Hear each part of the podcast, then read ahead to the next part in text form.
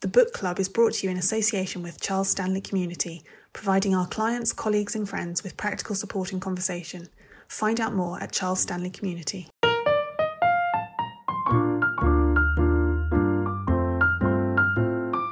Hello, and welcome to the Spectator's Book Club podcast. I'm Sam Leith, the literary editor of The Spectator, and this week I am joined by Andres Neuman. He's a Argentinian-born novelist who now lives in Spain, and he's been routinely showered with awards and prizes, and he's been named one of Granta's best of young Spanish language novelists. Andres' new novel is called Fracture.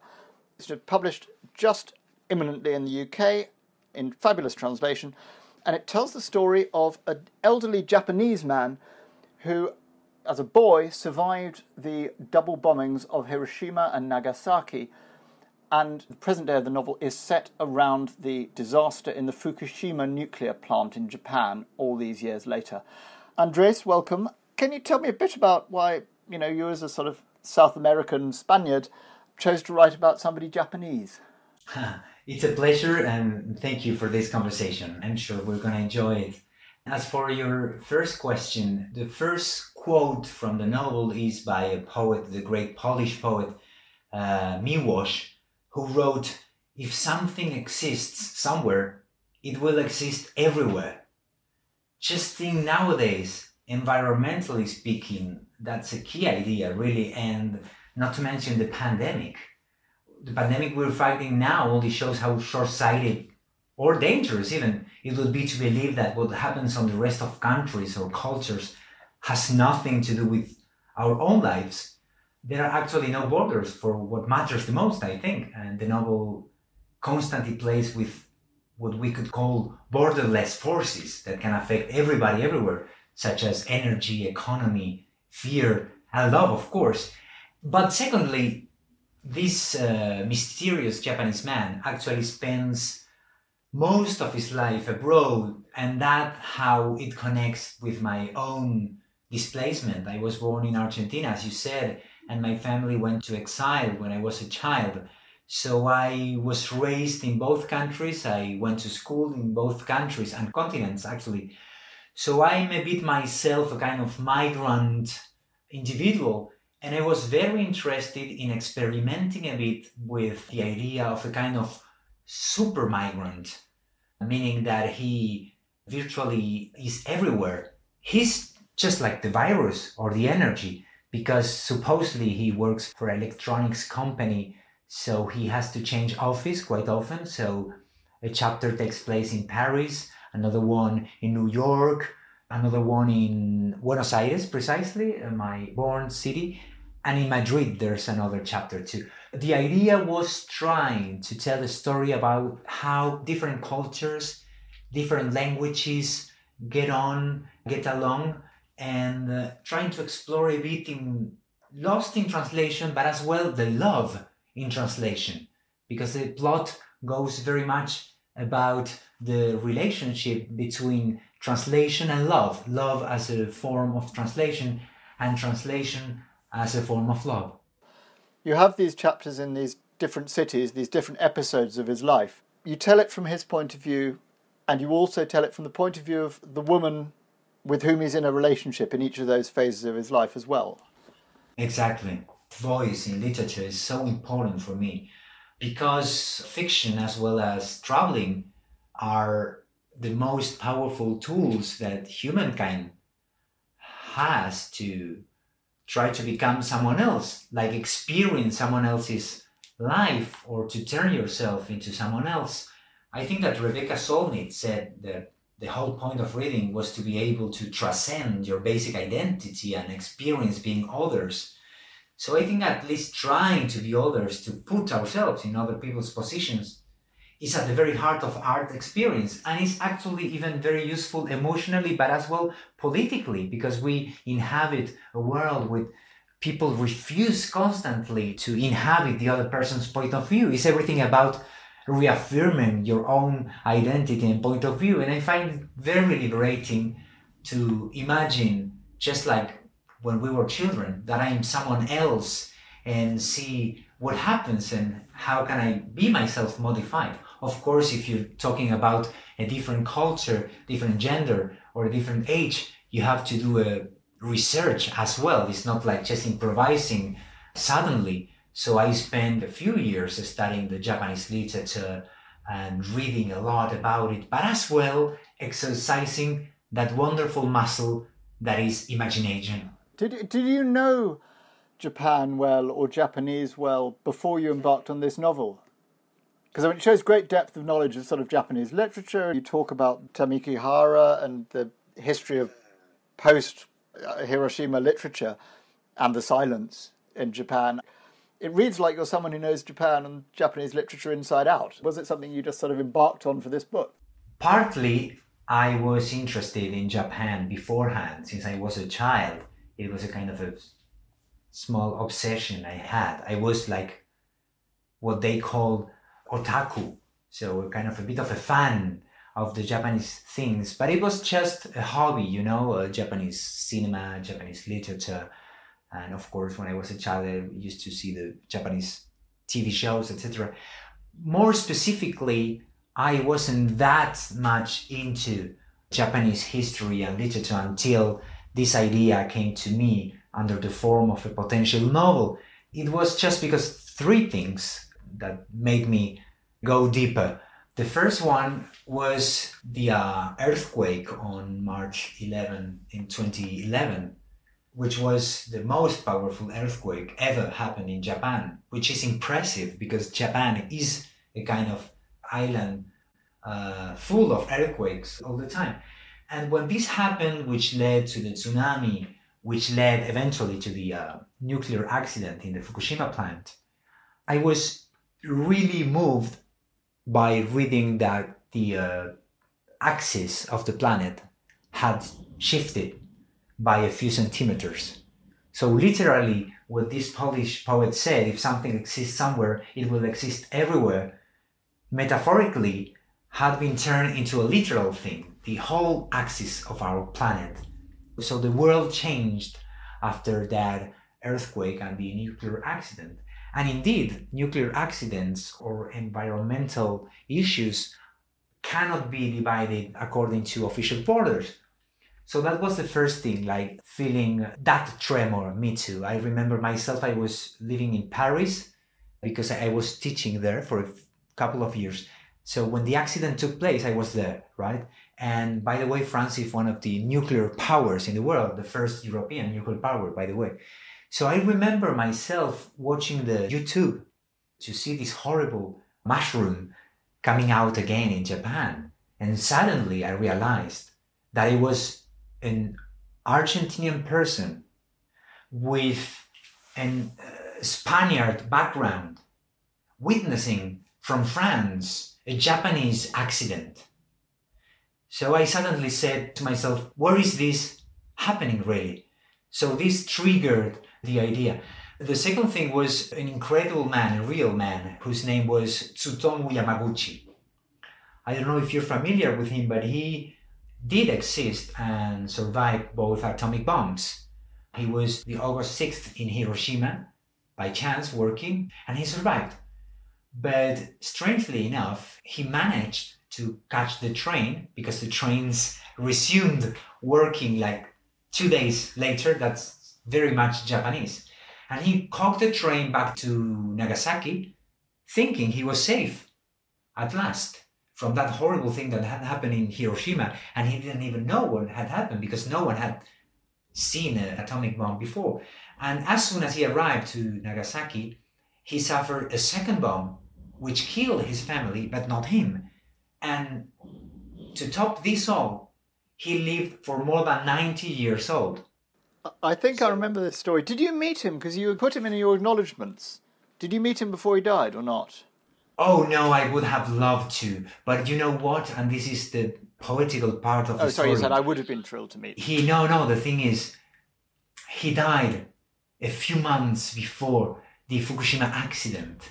The point is that he didn't see the repetition of history just by a few months. So he was lucky enough to see his life finishing before the horrible accident. So I thought wouldn't it have been fantastic, as you said, to meet him and know what he would have felt in front of the repetition of history? So I invented a character with an entirely different life, but inspired in this real man who I think was the closest to immortal that a human being can be, surviving two atomic bombs and living for almost a century.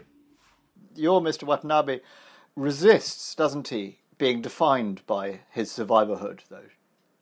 Well, the whole novel Fracture plays with the notion of scars and wounds, not only visible but inner wounds, and what we can do with them. Well, and this is kintsugi that exactly. comes through again and again. Can you explain what kintsugi is and what role that plays in the novel? I found that fascinating. Absolutely, and it's even on the cover, right? Like with these golden bands, you can see. Oh, that. yes. That was actually the third thing that led me to write the novel, to fall in love with the kintsugi. Kintsugi is an ancient Japanese art of reparation, which consists of repairing the object by introducing gold powder on the cracks of the object showing the cracks rather than concealing them, so that the object will remember forever what happened, but will have a new future based on memory. So it gets another future without ever denying its past.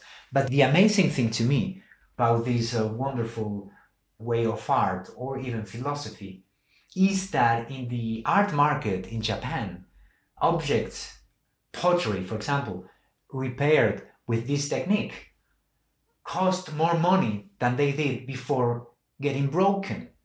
So these repaired objects are indeed literally more valuable than they were before. And I've always thought, wouldn't it be fantastic to apply this philosophy to people who survived things? Because we don't do that definitely with the people who survived. So the whole point of the novel is trying to think in kintsugi terms the broken love relationships, the politics, and as well the bodies, because different people with different kind of scars meet each other and learn how to love each other, starting from their own scars as a fundamental part of their identity, just like the repaired pottery in the kintsugi. Yes. You also mentioned history. I'm wondering the periods and the places you choose.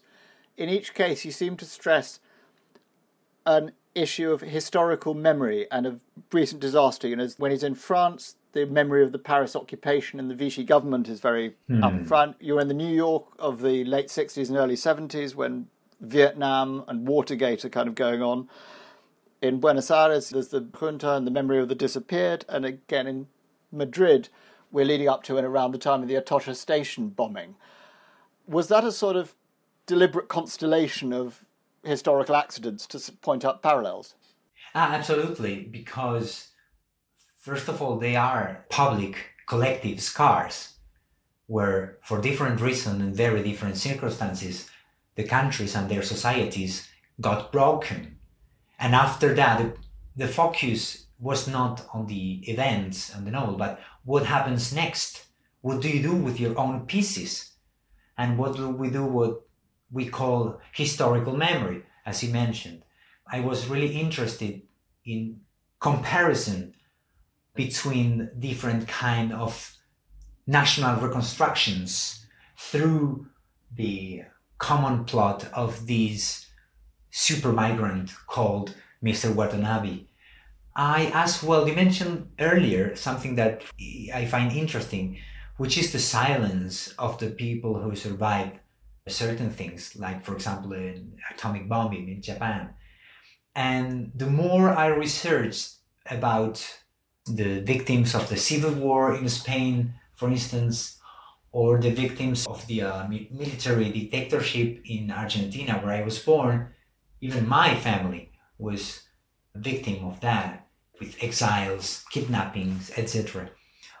Or Japan, I could say, I could tell that there were, in spite of cultural differences, certain patterns, as if, as a human being, surviving certain kind of things that no one wants to talk about later shapes a very specific kind of silence and shame and difficulty to convey those memories to the people they love. Many people don't know about what happened to their loved ones, not even their country people or their the fellow country people. But even though, if you allow me to tell you just a very short anecdote, I had an aunt in Argentina who was kidnapped and tortured during the dictatorship in the 70s when I was a baby. And she never said what happened. I mean, we of course knew what happened to her, and she reappeared. She saved her life, fortunately, and she exiled to Spain, where she went on living for many years after that trauma. And she never, never described what had happened to her siblings or mother. And once, like 30 years later, she told me, and I wrote a book about that. So my grandmother and my father learned her story through the book 30 years later. So the thing is that you never know when's the right moment to tell this, and the novel tries to work with this in these two levels the intimate and the collective. In the intimate is the difficulty of Mr. Watanabe to choose the right moment to convey his trauma to his partners. Sometimes he tells a story too late and they get offended. Sometimes he tells a story too early and they get kind of intimidated. Sometimes the people he meets want to talk too much about it and he feels uncomfortable. And sometimes it's him who wants to talk about it and the, the other people don't want to hear about it. So it's a difficulty about how we do tell the difficult stuff to the people we love.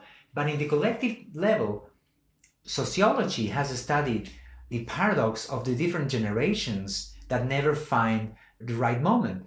When there's a trauma, like you know, the bombings or civil war or whatever, dictatorship, the first generation cannot talk about it because they don't have a language for that. It's like uh, insufferable, too painful. The following generation does have language, but it's not the right moment, you know. It's inappropriate because you're rebuilding the country, etc. So it's maybe not a good moment to go deep into the past, so maybe later. And then the third generation is so far away from it that it becomes unthinkable, and you don't believe that happened. So there's never a right generation to remember. And that's why kintsugi is so useful, in my opinion, as an emotional and political tool. You talk about this gap, this period of time after the attacks on Hiroshima and Nagasaki, where Japanese writers and artists didn't write about it. And then you do mention people like Tamiki Hara. It started to be talked about. Was hmm. there the same gap? Was there a parallel process in the way that Argentine writing and history addressed the dictatorship? Was there a similar gap and a similar process, or was it different? Hmm. There are similarities and differences. It's a very interesting question, and I did myself that question so many times uh, while I was writing the novel. On the one hand, there are definitely similarities dealing with the fact of trauma, silence, impossibility to convey, and that's why, you know, the supposedly main character barely speaks a word because, you know, there are four chapters told from female characters who speak by themselves, but his chapters are told from a third person narration. So he says very little throughout the whole novel. He's told by someone else always. But there are differences too, and that's why the Japanese case struck me as very special and meaningful because they were defeated in the war. For example, half of my family is Jewish, and I'm very involved with the Jewish collective memory. But Japanese case is even more not serious but twisted. It was like more complicated to tell the story because Japan had been defeated and remembering the victims of the bombs was equal to remember, on the one hand, the horrible things that the Japanese empire had done not only to their own people but to China or Korea. So there was the shame of their own empire and the shame of the victims of that war that they had lost. So the survivors not only were often ill or very wounded, but they were not entitled to tell the story. No one wanted to hear about it. Whereas in Argentina, with many difficulties and not always with the same kind of intensity, but there was definitely at least a partial process of telling the story and doing an exercise in collective memory. So there are nuances in every country, and I was interested as well in the comparison and finding the differences between a country who who wins or loses a war, a country who does or not the collective memory exercise, a country which sets a trial or doesn't. And I found it really fascinating. But again, the point was how this affected the emotion of the characters and their love or even sexual life. So, so I was more interested in the intimate mirror of these political issues. The present tense of the novel has Mr. Watanabe making a sort of quite quixotic journey towards, you know, while everyone else yeah. is going away, the site of the Fukushima exclusion zone and into it. First place, did you go there as a matter of research? And also, what was the idea there to counterpoint what appears to have been an accident with what, hmm. Uh, at least in a straightforward surface accounting of it, was a very deliberate nuclear attack? Well, the point is that uh, the nuclear energy in Japan began after the bombings. That's the incredibly complex human nature. They based part of their economy in the very same energy that destroyed them. That is too much human, isn't it? Like we are perfectly able to self destruct and self rebuild constantly. And Japan is one of the most powerful nuclear countries in the world even though their constitution denies the nuclear weapons, but the energy is there. And it's a dangerous energy, as we know, from Chernobyl or Three Mile Island or Fukushima. Once an accident happens, and that can happen, there's nothing that can be done, and the harm is forever. It was an accident, but someone decided to set so many nuclear power stations before that happened. And of course, a nuclear power station can be handled in a way or another and can be administered in so many different ways. So it was an accident, but there were uh, some previous problems. Indeed, I was really fascinated by all those nuclear post apocalyptic landscapes. I think that we are all half horrified, half fascinated by that kind, that kind of empty spaces because they talk about our own death it's like the irresistible fascination of that is that we are witnessing the future we shouldn't witness, like a kind of posthumous look to the world. And that's really kind of science fiction feeling to it. So everybody who has been to Chernobyl surroundings or Fukushima surroundings can feel that they are witnessing something that no human should be able to witness. And what Mr. Watanabe does is hiring a car uh, in some point and deciding for the first time in his life, instead of running away from his memories and from his own nuclear identity, to go and face it and see it and belong to it.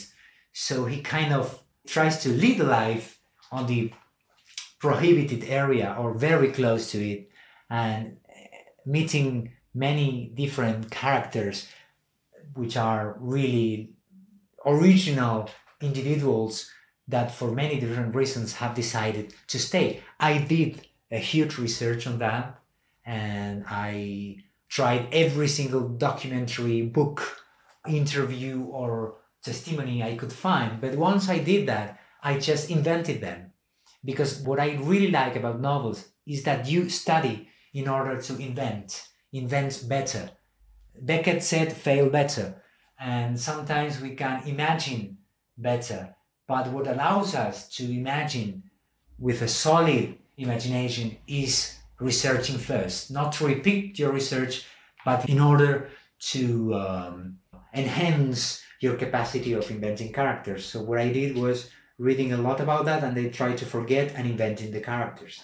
Did you feel any weight of responsibility or expectation or a duty to the historical record? There are people now who would say this story is one for the Japanese people to tell the cultural appropriation argument that says you have to step carefully if you're telling somebody else's story. Did you feel that? Um, did you? It persuaded me. I mean, it, it, sort of astonished me in terms of, you know, God, this guy seems to know New York in the 70s, Japan in the noughties. It was very persuasive, the research you'd done. I was just wondering whether you felt anxious, you know, interrogating oh, yeah, foreign countries' historical did. trauma. I felt the duty to be very respectful. And respect in this regard meant study and trying to understand as much as I could. But it didn't give myself such an importance to believe that I was talking in someone else's behalf. That's the point. I wasn't doing the Japanese job. I was doing my job. And my job was observing Japan from a Western point of view. And that's why precisely the character is not the Japanese, 100% Japanese. I mean, I think the key is that the Japanese we found in the novel is a Japanese who traveled so much and lived for so long abroad that he's a kind of mixed person, culturally speaking. So, on the one hand, the novel is not about explaining what Japan is about, but comparing Japan with supposedly distant cultures. And since I'm from a distant culture, I was the right person to do that because the Japanese is not distant from themselves. But it's very interesting, even in a second level, the classic risk of appropriation and everything else. Even though, as I said, I think that transcending your borders is the point of fictional imagination. And even though I didn't try to explain uh, to Japan anything at all, because I'm not entitled to, interestingly enough, the novel is being translated into Japanese. And they had never translated one of my books before. Among the many languages that my books have been translated, no Japanese translation had happened yet until this book came out. And I was myself, just like you, surprised. Even though it's not written for the Japanese people, what could a Japanese reader get from this? And you know what my Japanese translator said? I found it really interesting and revealing of the nature of literature, I think. Because apparently they told me that since I was not familiar with the taboos or the silences or even the politically correctness in Japan. I didn't know the code, right? I apparently had written and dared to say things that were like hard to say in Japan. Not because I know better than them, which is of course not the case, but because I am outside. And that's really powerful, right? It's just like when you talk to a stranger and you feel liberated and you say, Why saying this to a stranger and I didn't say this to my sister or my husband. Or maybe you're abroad, very far away, you say, Why I'm feeling so cozy and kind of feeling that the people who look at me understand me if I don't even speak the language, precisely because the sense of distance. So I think is if we become too obsessed with the property of identities, we can miss a half of the question, which is not only respecting the inside of every single different culture, but as well the advantages of looking yourself from the outside and allowing the other people to look at you from the outside and take advantage of it to use the other people as a mirror. I'm interested, there's a character, a minor character in the novel, but he runs through it in quite a subtle way. An Argentine journalist, very pushy character called Pinedo, who's desperately trying to get hold of Mr. Watanabe. Is he kind of a proxy for you? Is he a joke about your persona or your role? Yeah, in a way, yes. I think, well, first of all, I'm very, very concerned about generations and how to unite them in terms of a plot. Like we live in a era, in a times where we are putting people in boxes and even in the very same culture according to the year you were born and the software you use and the social network you're using you kind of are split or divided from the other people so we're creating so many generational gaps and i very much love the stories that attempt to communicate different generations. I don't mean the readers, but the characters themselves, like having friends or loves in different times and generations. And in this case, Pinedo, this pestering, insisting, very stubborn journalist, belongs to my own generation. I think he's the only person on the book exactly my age. He belongs to the generation of Mariela's son. Mariela is one of the women, the translator who appears on the Buenos Aires chapter and who tells her story about Watanabe in Argentina. His son should be my age approximately, like Mariela is more or less my mother's generation. And I was really excited to invent a character who would be able to be a door for my generation to enter the story. But on the other hand, as you said, he's as well that distant guy who falls in love with a plot, who seems to be far away, and the more he researches on that, the more he feels identified, and the more he feels that there's something of that belongs to him in that distant place. So he does his best to research. But as a kind of a joke, the person he's chasing doesn't want to talk to him. Just like sometimes the material we're researching escape us, or just the same way that sometimes we try to build a character and the character kind of avoids us and don't work properly. So it's a, a bit a metaphor as well between the twisted relationship between character and narrator. Yes. Actually, speaking of characters, there's one curiosity in the book.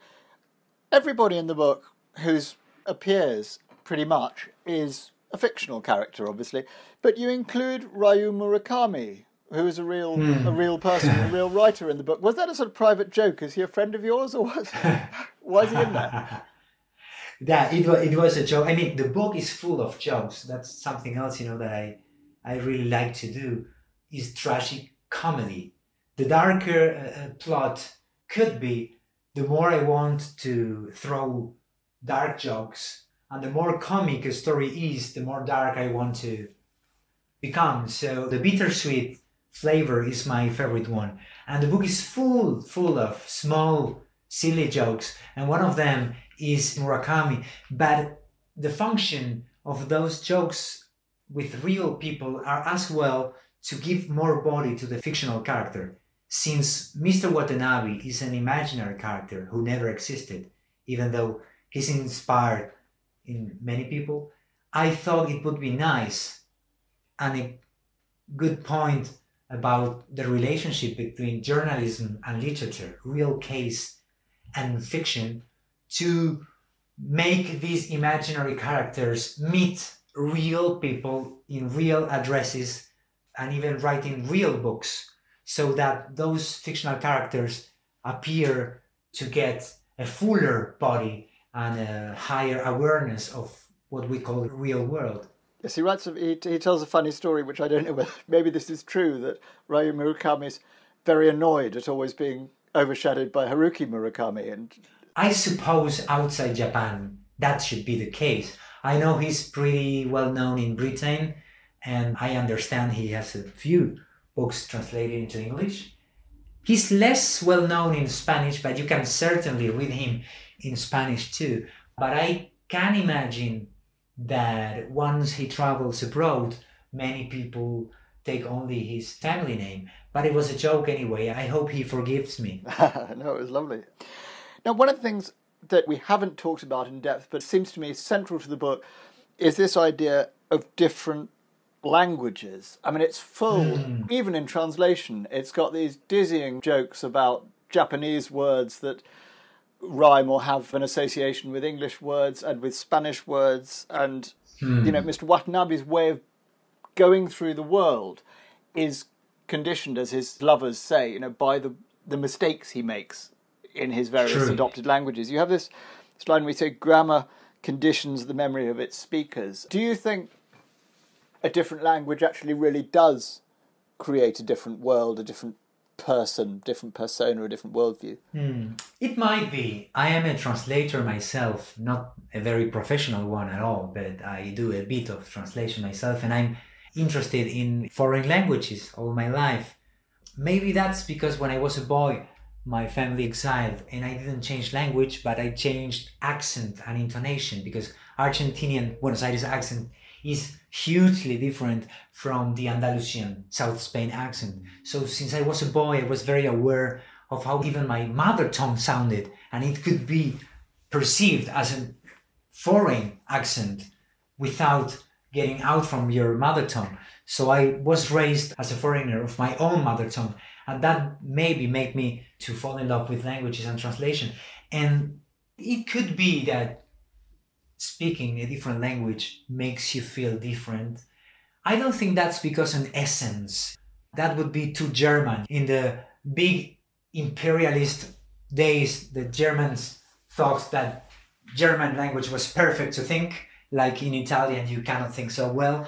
I don't think that kind of essence are true. But what I do think is that when you change language, even though you are not fluent in a foreign language, or even though you make so many mistakes, just like I'm doing making now in English, a whole entirely different background comes to your head and emotions. You can remember movies, you can hear voices you don't usually hear if you're speaking your mother tongue. Like you have your own references, your own music, your own memories, your own memories of travels, and all that really affects the way you are behaving while speaking another language, the literature you read, you know. And the book focuses on that and as well on what happens to us when two different languages clash. The same way, when we make mistakes in our life, we unintentionally draw perfect portraits of ourselves. Our mistakes do portray ourselves much more than our successes. You make a mistake or lapsus, and that is you. The same way, when you make a mistake in a foreign tongue, that speaks volumes of how your mother tongue works. So all the people that fall in love in novel are trying to deduct, guess how the other person's language is through the mistakes and the people fall in love and get interested into each other through the mistake they made that make them feel more interesting. So yes, it's a novel about linguistic mistakes as a form of falling in love too. That's lovely. Do you speak Japanese, incidentally? Oh no, not at all. I mean, I just studied just a little bit for the novel. Like I read a couple of books to get the basics, you know, like like level one of Japanese.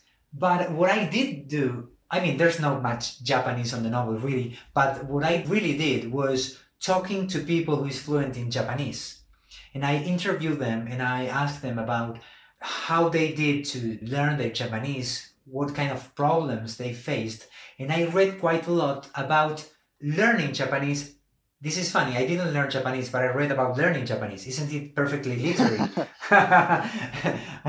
the, what I read was books and manuals on teaching foreign languages to Japanese speakers. For example, how to teach Spanish to a Japanese student. And I was interested more, I mean, I will never master such a language as the Japanese, even though if I try. But that wasn't my goal either. My goal was try to understand how a Japanese feels when they try to learn a foreign tongue and vice versa. And that I did a big research, but sadly, I can say only a few words in Japanese, I'm afraid. You know, one of the tests people sometimes say is the language that the deepest one for you is the one you dream in. As someone who grew up with Argentine Spanish and in your adult life had to speak Catalan Spanish, which is the one you dream in? Are you aware of that? Well, it changes, you know. I don't know if this happened to you, but if you stay for a while abroad can happen that you start singing on the shower in a different language or talk to yourself. You maybe say you know dirty words in a foreign language because you're hearing that on the radio on the tv on the street all the time. And i definitely remember having dreamed in a different language. Of course that doesn't happen to me just because must be because of something.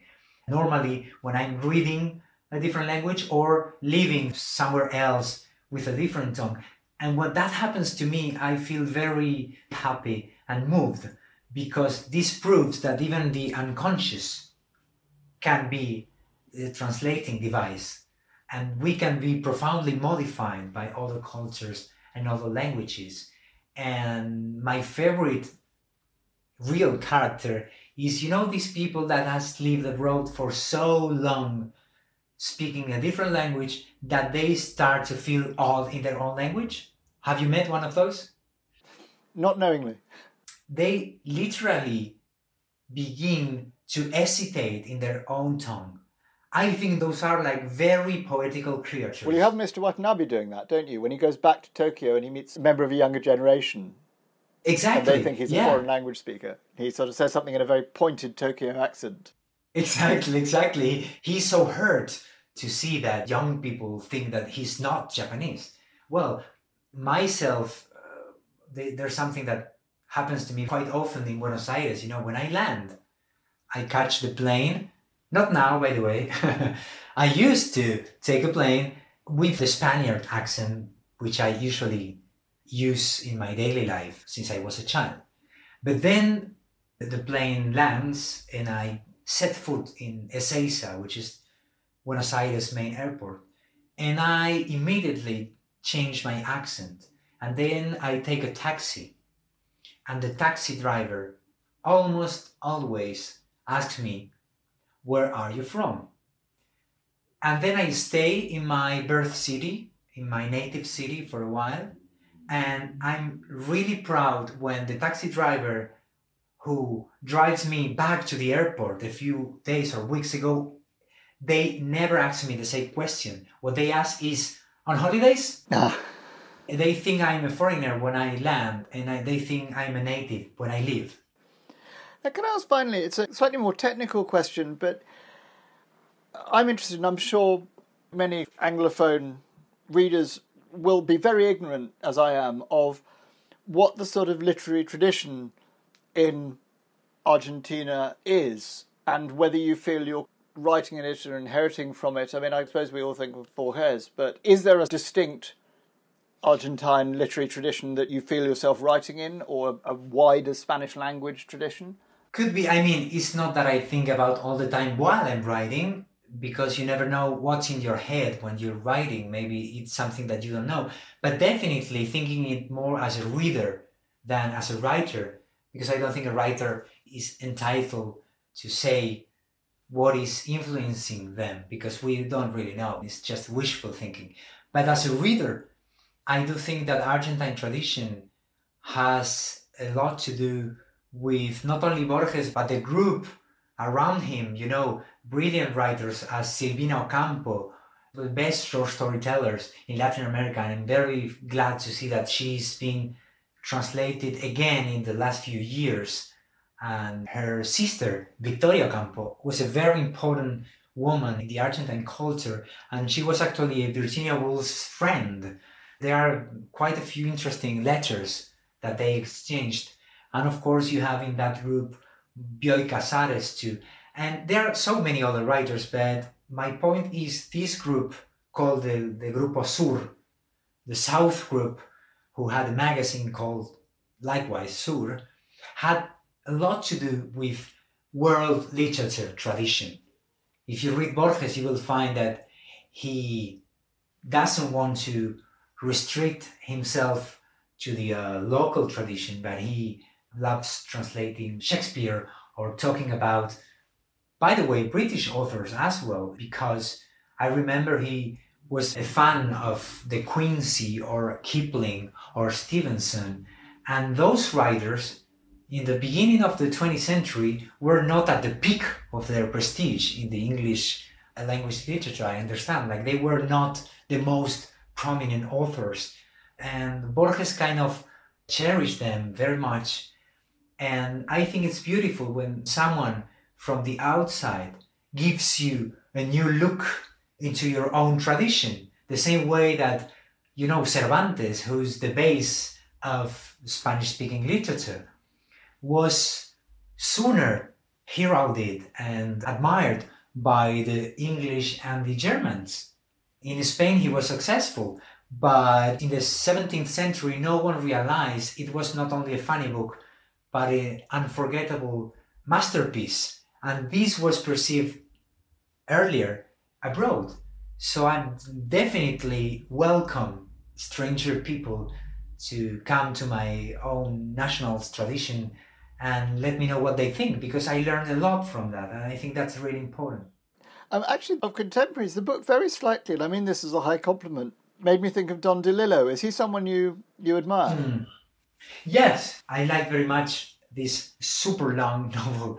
Underworld is in English. Yes, because that one I read it in Spanish because it was so long that I didn't dare to read in English.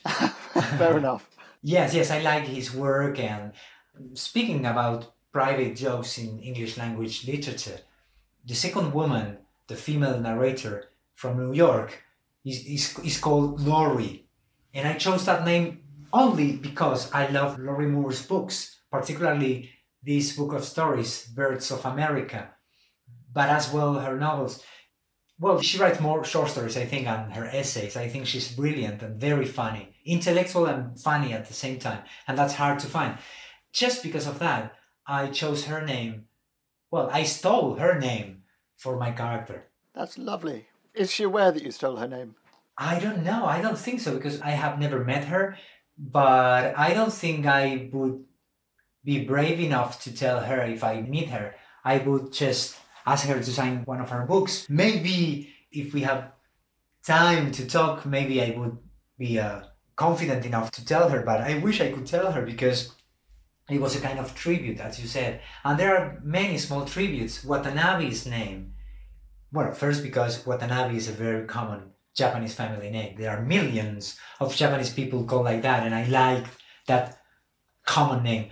But secondly, one of my favorite Peruvian poets is Jose Watanabe. He's quoted on the first page along with the other poet I had mentioned. You find four verses on the beginning of the book, one by Anne Sexton, another by a Japanese haiku poet, another one by the Polish Milosz, and the fourth one is Jose Watanabe. Jose Watanabe was born in Peru, but his father, I think, was Japanese. His mother was Peruvian and his father was Japanese. Maybe it was the other way around, but I think it was like this. So his poetry is a perfect mixture of Japanese visual, very light, very delicate sensibility for poetry and the Latin American poetry. And I admire him very much, and I chose his name because of my admiration for his poetry. Well, that's lovely. Let's hope Lorrie Moore is listening into this anyway. Lorrie, if you're listening this, I must confess I love you. A lovely note to end on. Andrés Neuman, thank you very much indeed. Thank you very much for listening. We hope you enjoyed this podcast, and if you did, we very much hope that you'll subscribe on your podcast provider of choice and or rate and review us. Well, especially if you liked it. If you hated it, don't don't feel you have to review it. And equally, if there's something that you wanted to ask us about, something you think we could do better, or something you enjoyed, please do send us your feedback to podcast at spectator.co.uk. Thanks again for listening, and please join us for our next episode.